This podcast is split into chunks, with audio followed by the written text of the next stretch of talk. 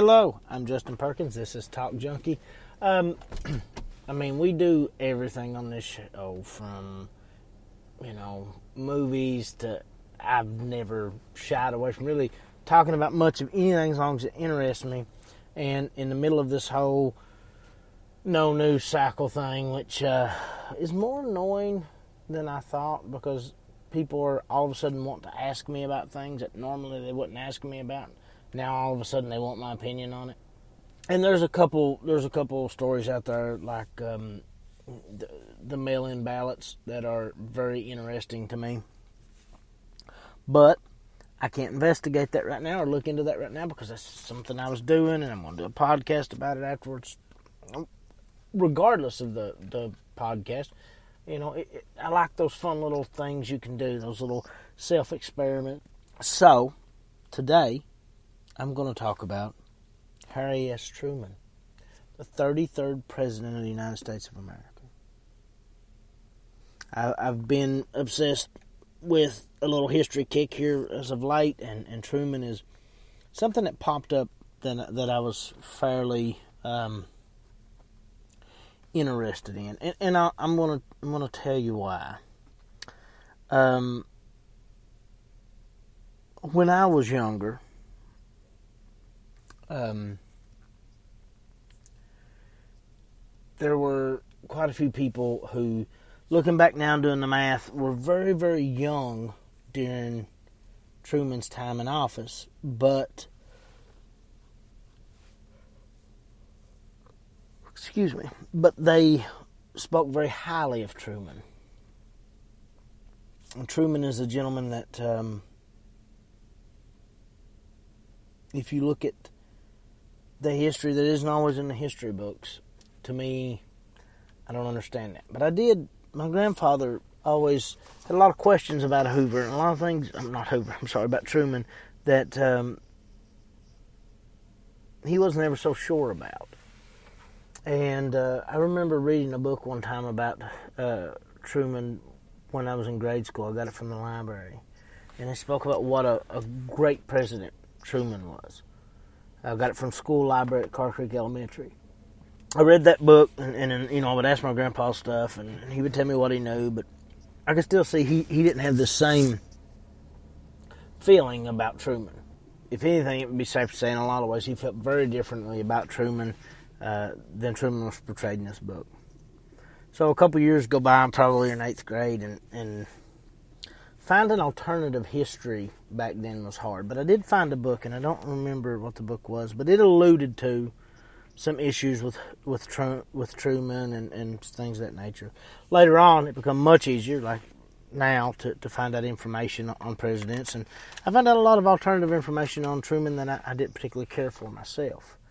Uh, and it's always fascinated me because as Americans, that's something we have a tendency to do. We have a tendency to, to glorify and lift up sometimes people who uh, who didn't do the best of jobs. Um, Truman was born May 8th, 1884. And he died December 26th of 1972. So he came and went years before I was born. Um, the S in, in, Truman doesn't actually stand for anything. It's not like William Jefferson Clinton or uh, Barack Hussein Obama or uh, George Herbert Walker Bush. Uh, there actually is is no meaning. He, he his, his middle name is an initial, and it's the initial S. The S was in honor of his two grandfathers. Um, one's middle name, I believe, was Ship, and the other one's uh, his mother's father's first name is Solomon, I believe. But um, so Harry S. Truman was simply just Harry S. Truman. Um, he served as vice president, and that I want to get to in depth here in a little bit. But he served as vice president um, under Roosevelt. Um, someone who I've always widely viewed as being a really good president, especially his social views and his anti-imperialism stance. I, have always been a, a, a, a big fan of. I mean, he did wrong; they all do wrong, but he is a guy that I can get behind some stuff he did. Um, but he served uh, for for Roosevelt, and and would have been there going into Roosevelt's fourth term if that had ever happened. Uh, but uh, his presidential term technically begins April 12th, 1945, uh, and he's in office until through his term uh, and comes out January 20th of 1953. Um, there was a, an assassination attempt on on Truman. Uh, that's new information. I actually learned this time. It's not something I knew before. Uh, November 1st of 1950, uh, two Puerto Rican pro-independence activists uh, attempted an assassination attempt. He was in Washington, but not in the White House. He was staying in a different home while the White House was being remodeled, I believe. Uh, there was actually an officer and one of the um, one of the uh, attempted assassins were killed in in uh, in, in the the attempt on on President Truman's life. The the real question about Truman though, and the real thing about Truman is how Truman got into office, how Truman became president. That's not uh, an unlikely uh, path for Truman if we go back um, prior to 1945. Uh,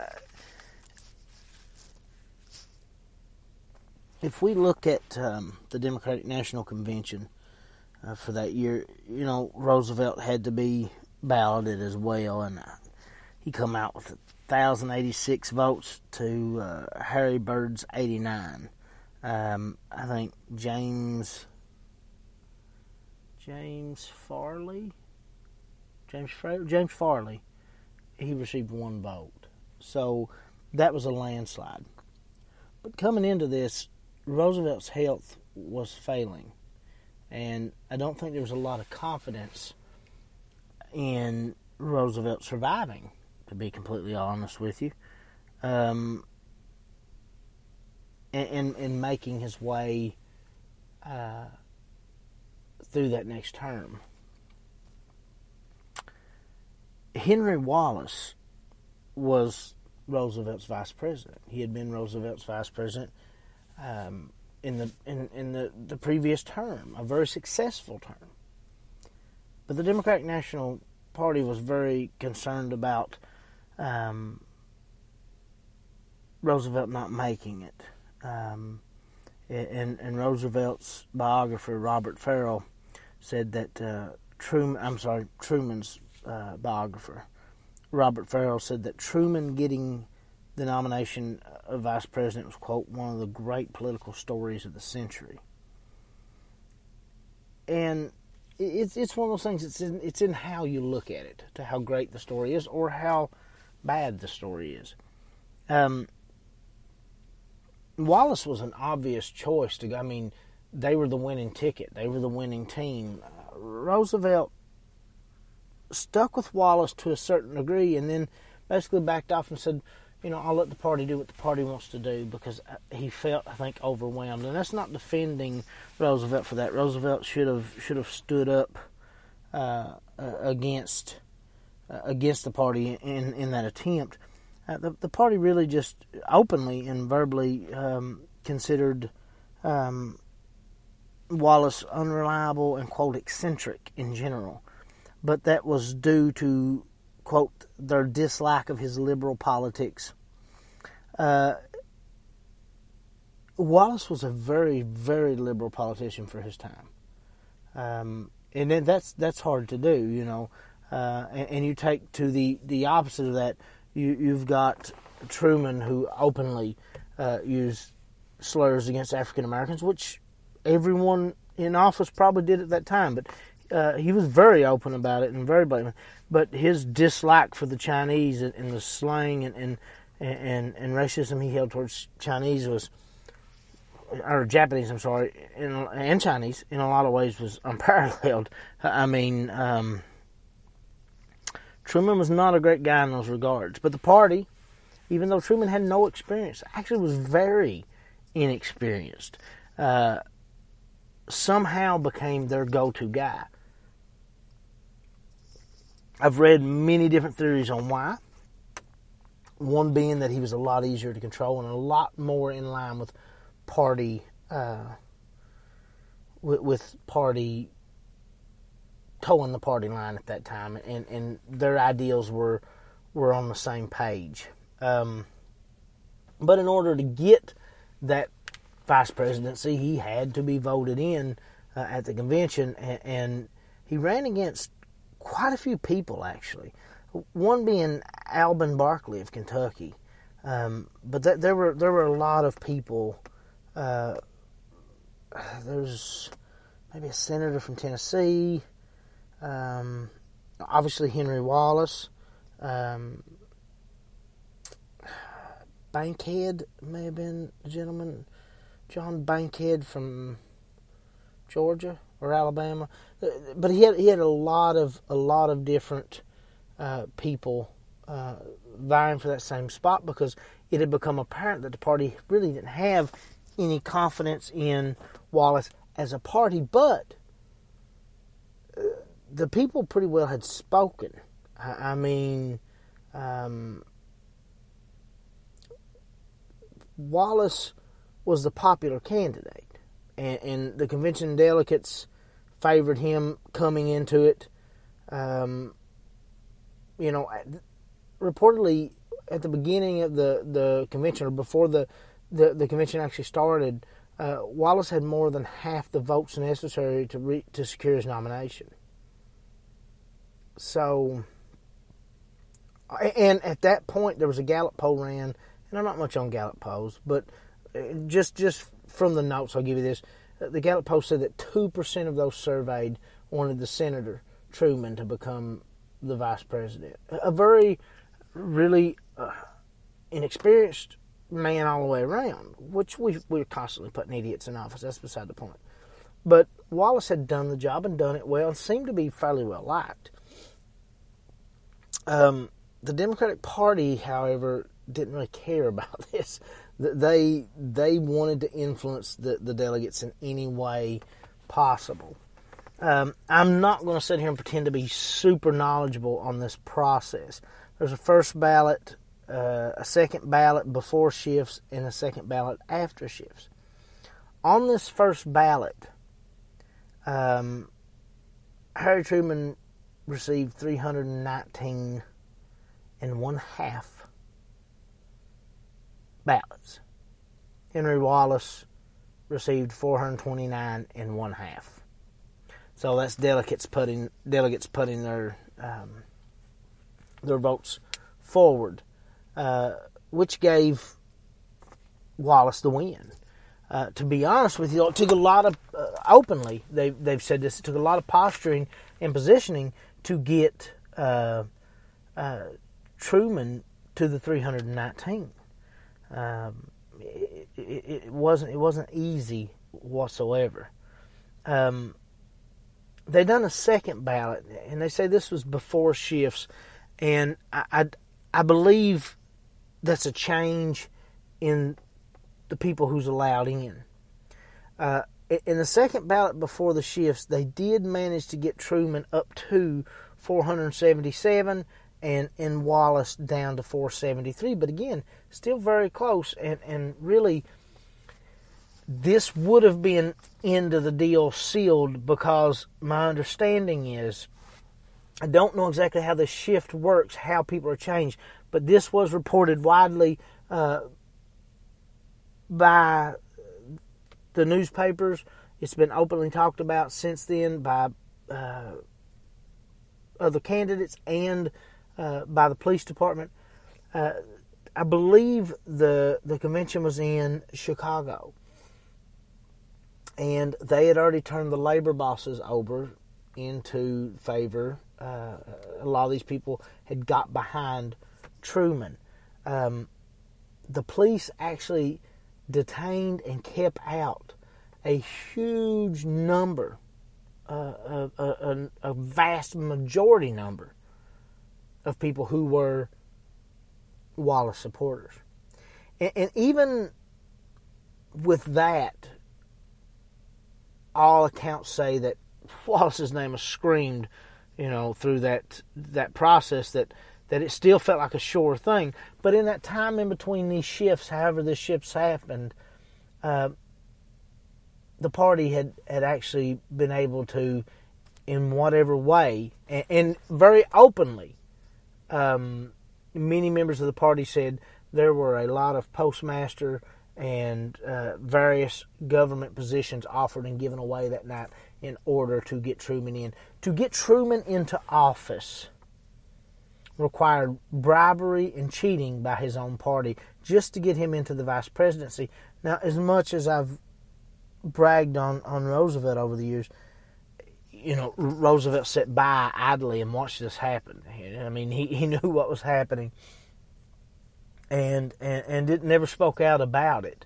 Uh, he said some things, uh, you know, privately, and, and even once, you know, had said basically, I wish we'd went with Wallace because throughout the vice presidency, I think that Roosevelt only took the time, and you got to understand it was a short time. Roosevelt was sick; he didn't live long. But through the vice presidency, um, I believe that Roosevelt and Truman only spoke twice. I want to I want to say was was the information I was given, and, and Truman was very very um, ill prepared to, to take the reins when he took the reins, and and that's that's something that's widely overlooked at times is he wasn't really in the loop on a lot of stuff because I, I personally, it seems to me like from, from the various things, especially accounts you read from Roosevelt biographers and things like that, that Roosevelt just really didn't have any interest uh, or a whole lot of uh, trust in, in, in, Truman and didn't seem to care much for Truman's politics. Um, and, and, that, to me, should kind of cast a little bit of light on onto the type of president Truman ended up being most biographers, when they talk about Truman, always bring up the, the thick glasses and the not being able to play sports and the little man complex being denied uh, entry into uh, West Point. He did, however, join uh, the National Guard and, and was in battle, uh, if I'm not mistaken. And he was promoted fairly quickly. He, he did well and, and, and was a military man, uh, but was very self conscious and, and became, in a lot of ways, a bully uh, because I think he had been bullied. Um, but once becoming president, um, he, he he went through a a, a long, uh, hard finish to, to World War II. Uh, he he and McCarthy very much um, get lumped together uh, from the Korean War to, to corruption within his cabinet uh, to the Red Scare with McCarthy. Uh, those, those things kind of plagued his presidency. And at the time of coming out of office, it's a very wide was a very widely held feeling that he wasn't a very good president, uh, and, and, really very little positive about him. Uh, time has a way of of softening the edges and painting a different picture. And that, that's one of the dangers in history. Uh, one of the reasons why there's a lot of statues not standing right now in a lot of different places because sometimes we can use history as a weapon and, and we can be dishonest about history and we can make people heroes that really were traitors that uh, you know we, we, we can build monuments to losers who stood against their own country and people accept it as history and, and we live in a world now where that's harder to do. But at the time of leaving office, especially with the Red Scare and, and, and the Korean War and, and just the rampant corruption in, in his administration, uh, Truman was not very highly held. Um, now, going into uh, more modern times, he become known as an everyman, uh, salt of the earth, hard-working, middle-class type guy, and that may be very well be true, especially out of office. But the things he did in office, um, they deserve to be looked at. And I've mentioned this on a couple podcasts because I was always amazed at hearing this. Um, you know, when we were at war with Japan, we were putting Japanese in concentration camps here in America, uh, Japanese Americans, uh, just like the Nazis were putting Jewish people in concentration camps. Obviously, we were treating them much better. Obviously. Um, we had every opportunity to end the war with Japan with a surrender and not have to drop the bombs. That was that has become well known. The generals and and and people of uh, involved with Truman's administration and involved with that war have been open over the years since that that very plainly we could have exited that war without dropping those bombs. We just had to allow the emperor to be some sort of puppet, and and, and that's what we ended up doing in most countries we ever took over anyway or went to war with is put in some type of puppet um, government that fails nine times out of ten. Actually, probably ten times out of ten. I don't know where it's ever worked. Uh, but, you know, I think the bully aspect of Truman and the desire to show the Russians that we had this power and capability, which, which he arrogantly said no one else will ever obtain, um, that led to, to us needlessly dropping not one but two bombs. Uh, and to be honest with you, those bombs didn't really defeat the Japanese and scare them out as much as Russia coming in and helping us and coming into Manchuria and, and up into China and helping us really, I think, pushed the, the Japanese out of the war. They they, they didn't want to uh, they didn't want to be engaged with us and Russia at the same time, and, and you really can't blame them or the Soviet Union at the time.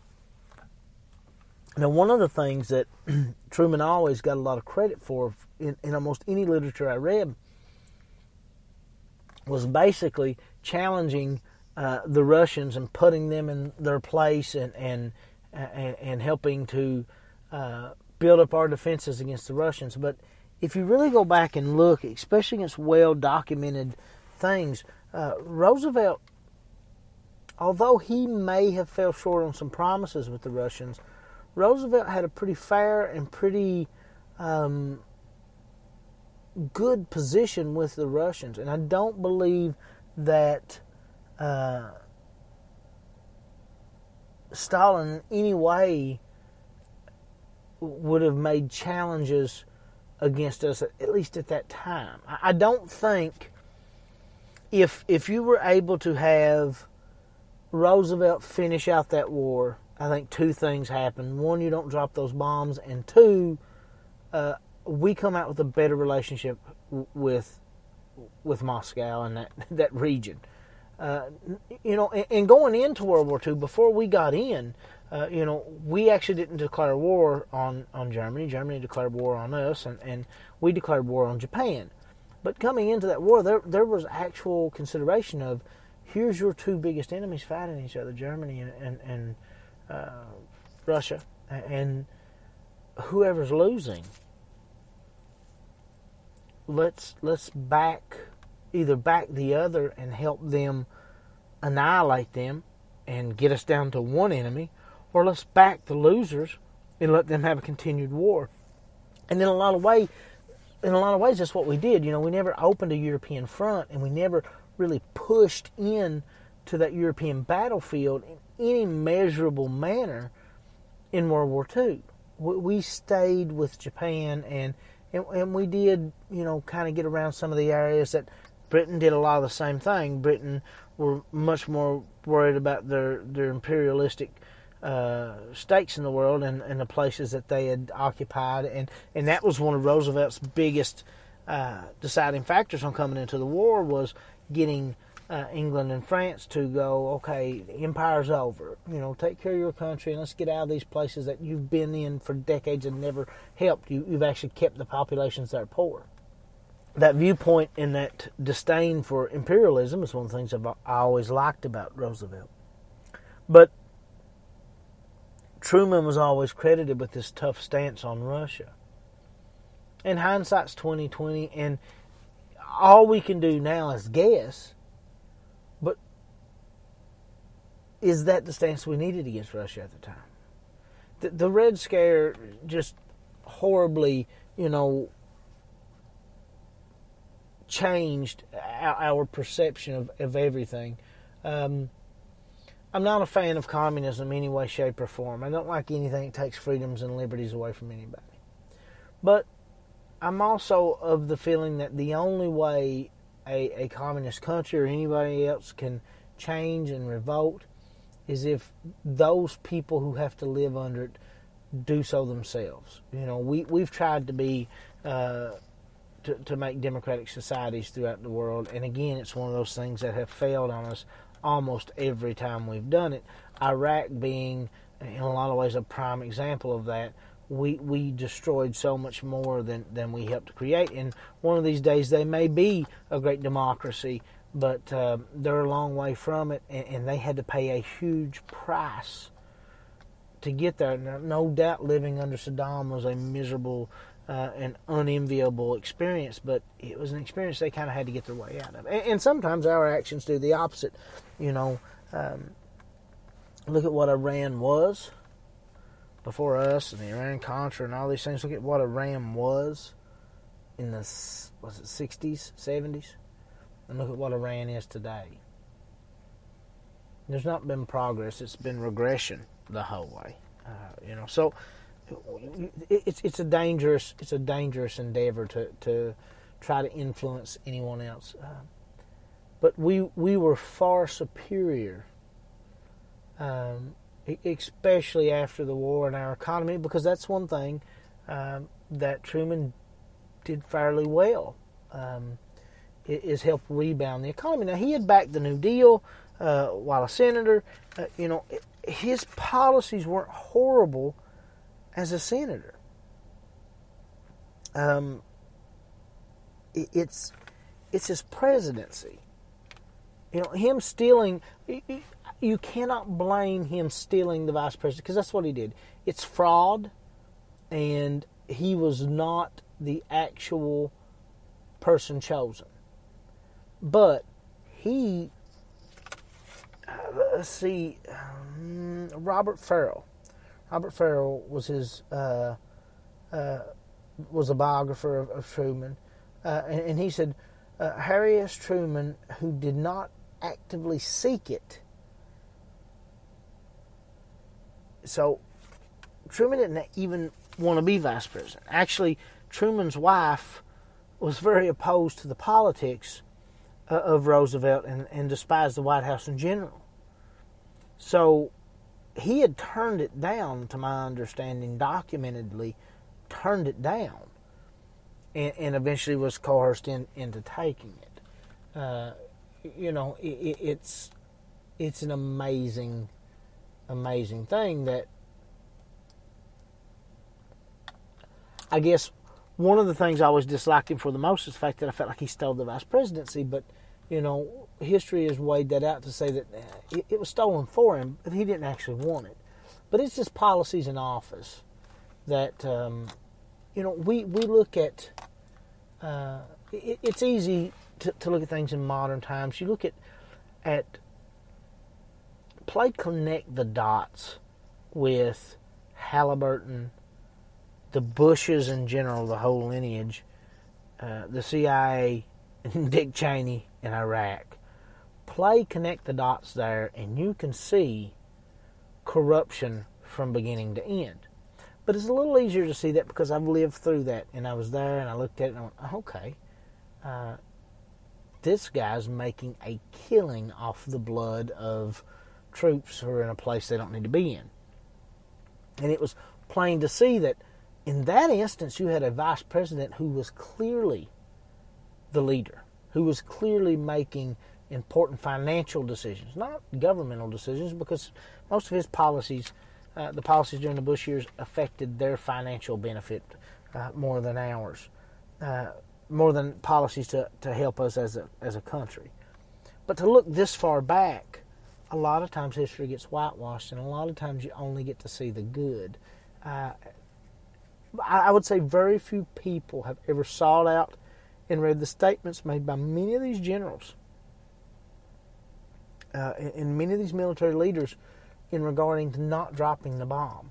And, and I, it was something that I didn't know until I was much older that the Japanese were ready and willing to surrender. They just wanted some type of concession made for the emperor so that they could control their people. You know, he's a god to them. And, and as ridiculous as that may sound to us, you know, to them, Christianity sounds ridiculous. To them, uh, the Muslim belief sounds relig- ridiculous. So, uh, you know, it, it it's viewing history from a distance. It, it it can be easier if you seek out all available information. But if your information is limited and it's skewed uh, and it's doctored, then then history sometimes becomes prettier and softer. Uh, with it almost always does. Even if the information's there, uh, even if you you're not trying to, I think it's easier and, and more convenient and comfortable to remember the good things instead of the bad. Now, with the exception of economy and uh, you know, to the contrary, a, a, lot of more physically conservative people, and, and even a lot of the Democratic Party, uh, was very upset with his expansion of social services. And, um, you know, he, he, he had a lot of social policies that were good policies that were extremely liberal for the time and, and not really cared for at all. So, you know, he, he, his it seemed like his his policies at home were far better than his foreign policies. But when you look at the history books and you look at the statements, most people adored his foreign policy and, and didn't care much for his his domestic policy. And, and to me, it looks like the opposite.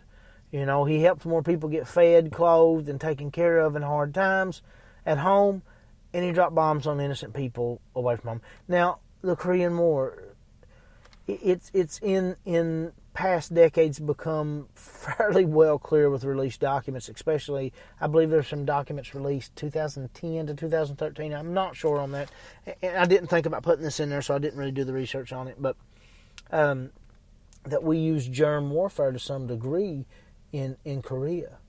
Uh, so, you know, I think the lust of having a new weapon after he had showed the shock and awe of the weapon that that uh, he had in in World War II.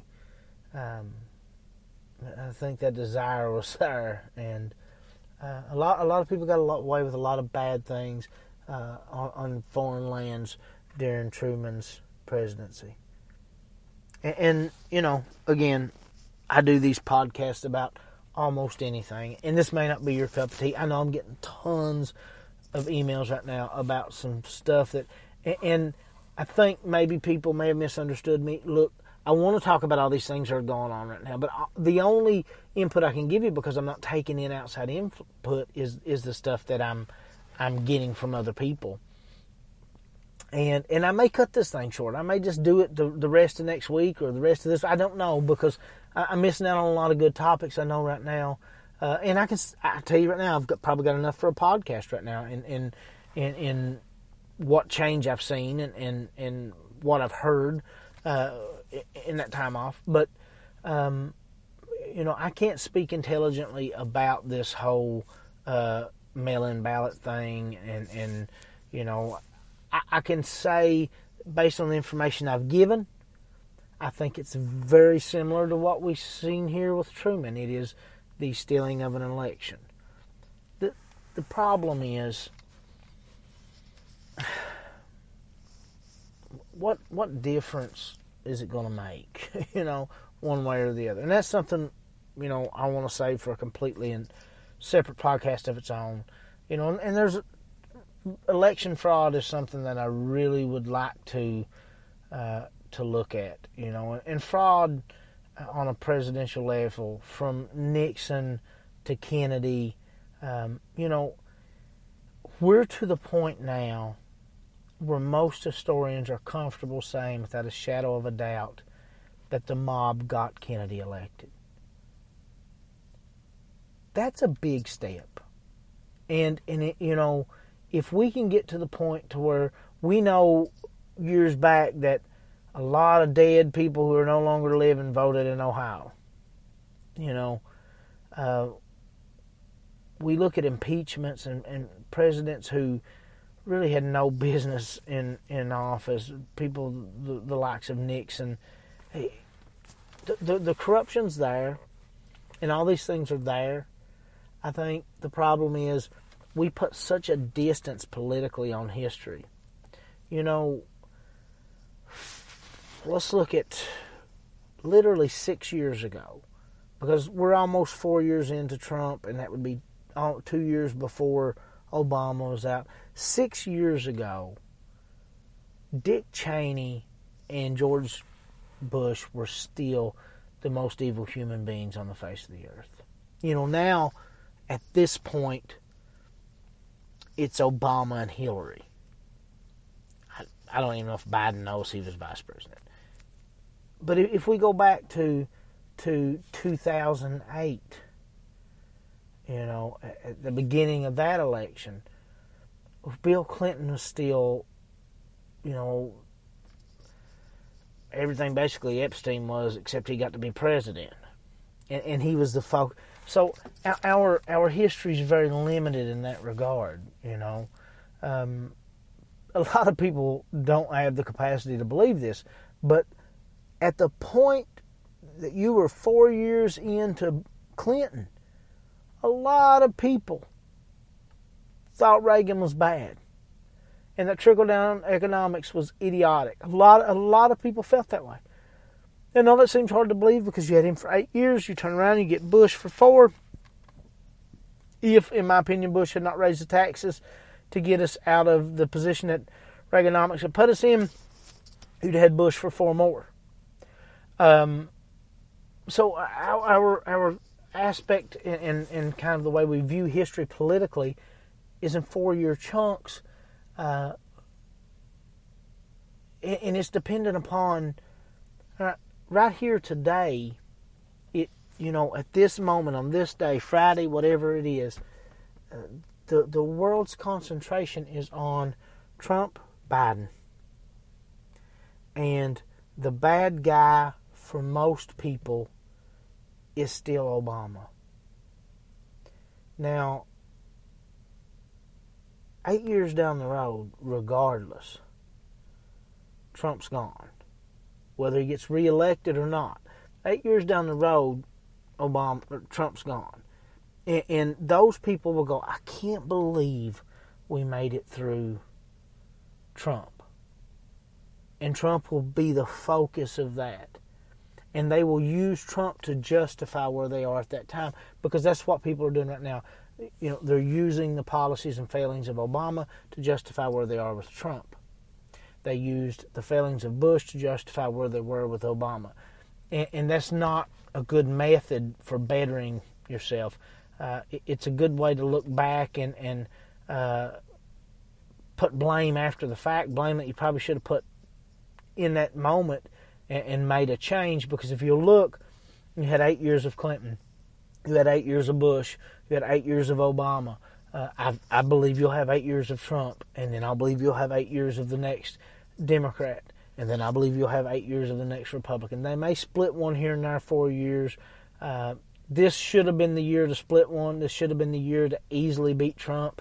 Uh, but I don't believe that the Democrat Party themselves uh, want to. I, I, don't know if they didn't feel like they had anybody. I, I don't. I don't know. You know, um, if if you're a single mother working more than one job, raising a kid in the state of California, uh, and and you've had truancy issues, or you're a falsely convicted person in the state of California, the fact, if you've been a lifelong Democrat, the fact that Kamala Harris may very well be the vice presidential candidate is a slap in your face and disrespectful to you. That you know and that the president should be serving under has dementia when the democrats had the best people to offer this time far hands down far and away had the best people of either party to to offer up this time and, and didn't even attempt to get behind those people actually buried one of those people because they went after Kamala Harris your, your party failed you and they're they're allowing Trump to win again. Uh, I'm not. I'm going to vote third party. Um, but and I'm getting a lot of emails about stuff going on right now. So maybe we can transition to that. But to to me, um, I love history, but an episode like this is it, it's kind of like one of those thought experiments where you sit down and you go, okay, you know, what do you know about Harry Truman? Because a lot of people I spoke to uh, knew only good about Harry Truman, and you know, again, this is opinion. You know, what I stated were facts, but that's my opinion. It's how I view it. Maybe I view it through a different lens. You know, I know so many people who I believe deep down inside think Ronald Reagan can walk on water, and I don't see. I see a man involved with Iran Contra. I see a man involved who started the war on drugs. I see a man who, in my opinion, allowed the CIA to bring crack cocaine into the inner cities. I don't see a hero when I talk about Ronald Reagan, and, and maybe that's me, maybe, but I believe that history weighs that out. And with Reagan, it should be easier for most of us to see. But a lot of people voting this time won't know who Reagan is. They won't know what Reagan done. They won't know what Clinton done. They won't know what Cheney done. They won't know what a lot of African American voters will not know economically what the climate for African Americans were under Barack Hussein Obama. They will not understand what our uh, drone bombing program was like under Bush and Obama. And that's sad. The, the they've not even had to censor history yet because people don't look back. People don't take the time to consider it. So it's not that the, the real information isn't out there. Because when I was younger, a lot of times the real information wasn't out there. We still thought Christopher Columbus was a hero. You know, willing willing ignorance is one thing. Ignorance because you don't have the ability to educate yourself is another thing. But being willingly stupid that's unacceptable. You don't have to agree with me, but you have to at least look into things and, and kind of try to think for yourself. And I'm wrong all the time. And I misremember things and, and, and I change my mind on how I feel about things. Um, but Truman's one of those things that's bothered me ever since I was young. So, I don't know. Something I thought I'd be sure to send me messages. Let me know if you like these types of episodes. I know it's not as fun as some of the funny episodes. It's not as uh, out there as some of the, the other episodes, but it's an episode I really wanted to do and I really liked. Um, book's available. It's available at the Red Spot in Newton, Hansford, Kentucky. It's available on Amazon.com. It's called Creating the Perfect Slaves. Uh, Coal Kingdom is still available. Everyone's different, just like me. The children's book is available. The, child, the Boy with Super Hearing is available. Um, talkjunkie at gmail.com. Send your emails. No, I don't have social media for the show. Stop sending emails Ask for social media for the show. Quit being lazy and email me. Or FaceTime me. Or something. Let's talk. But we don't need to be on social media to do that. That's it's a gimmick. It's a gimmick. You're being gimmicked. Don't don't fall for it. Uh, don't suck. Don't die. Be good to people.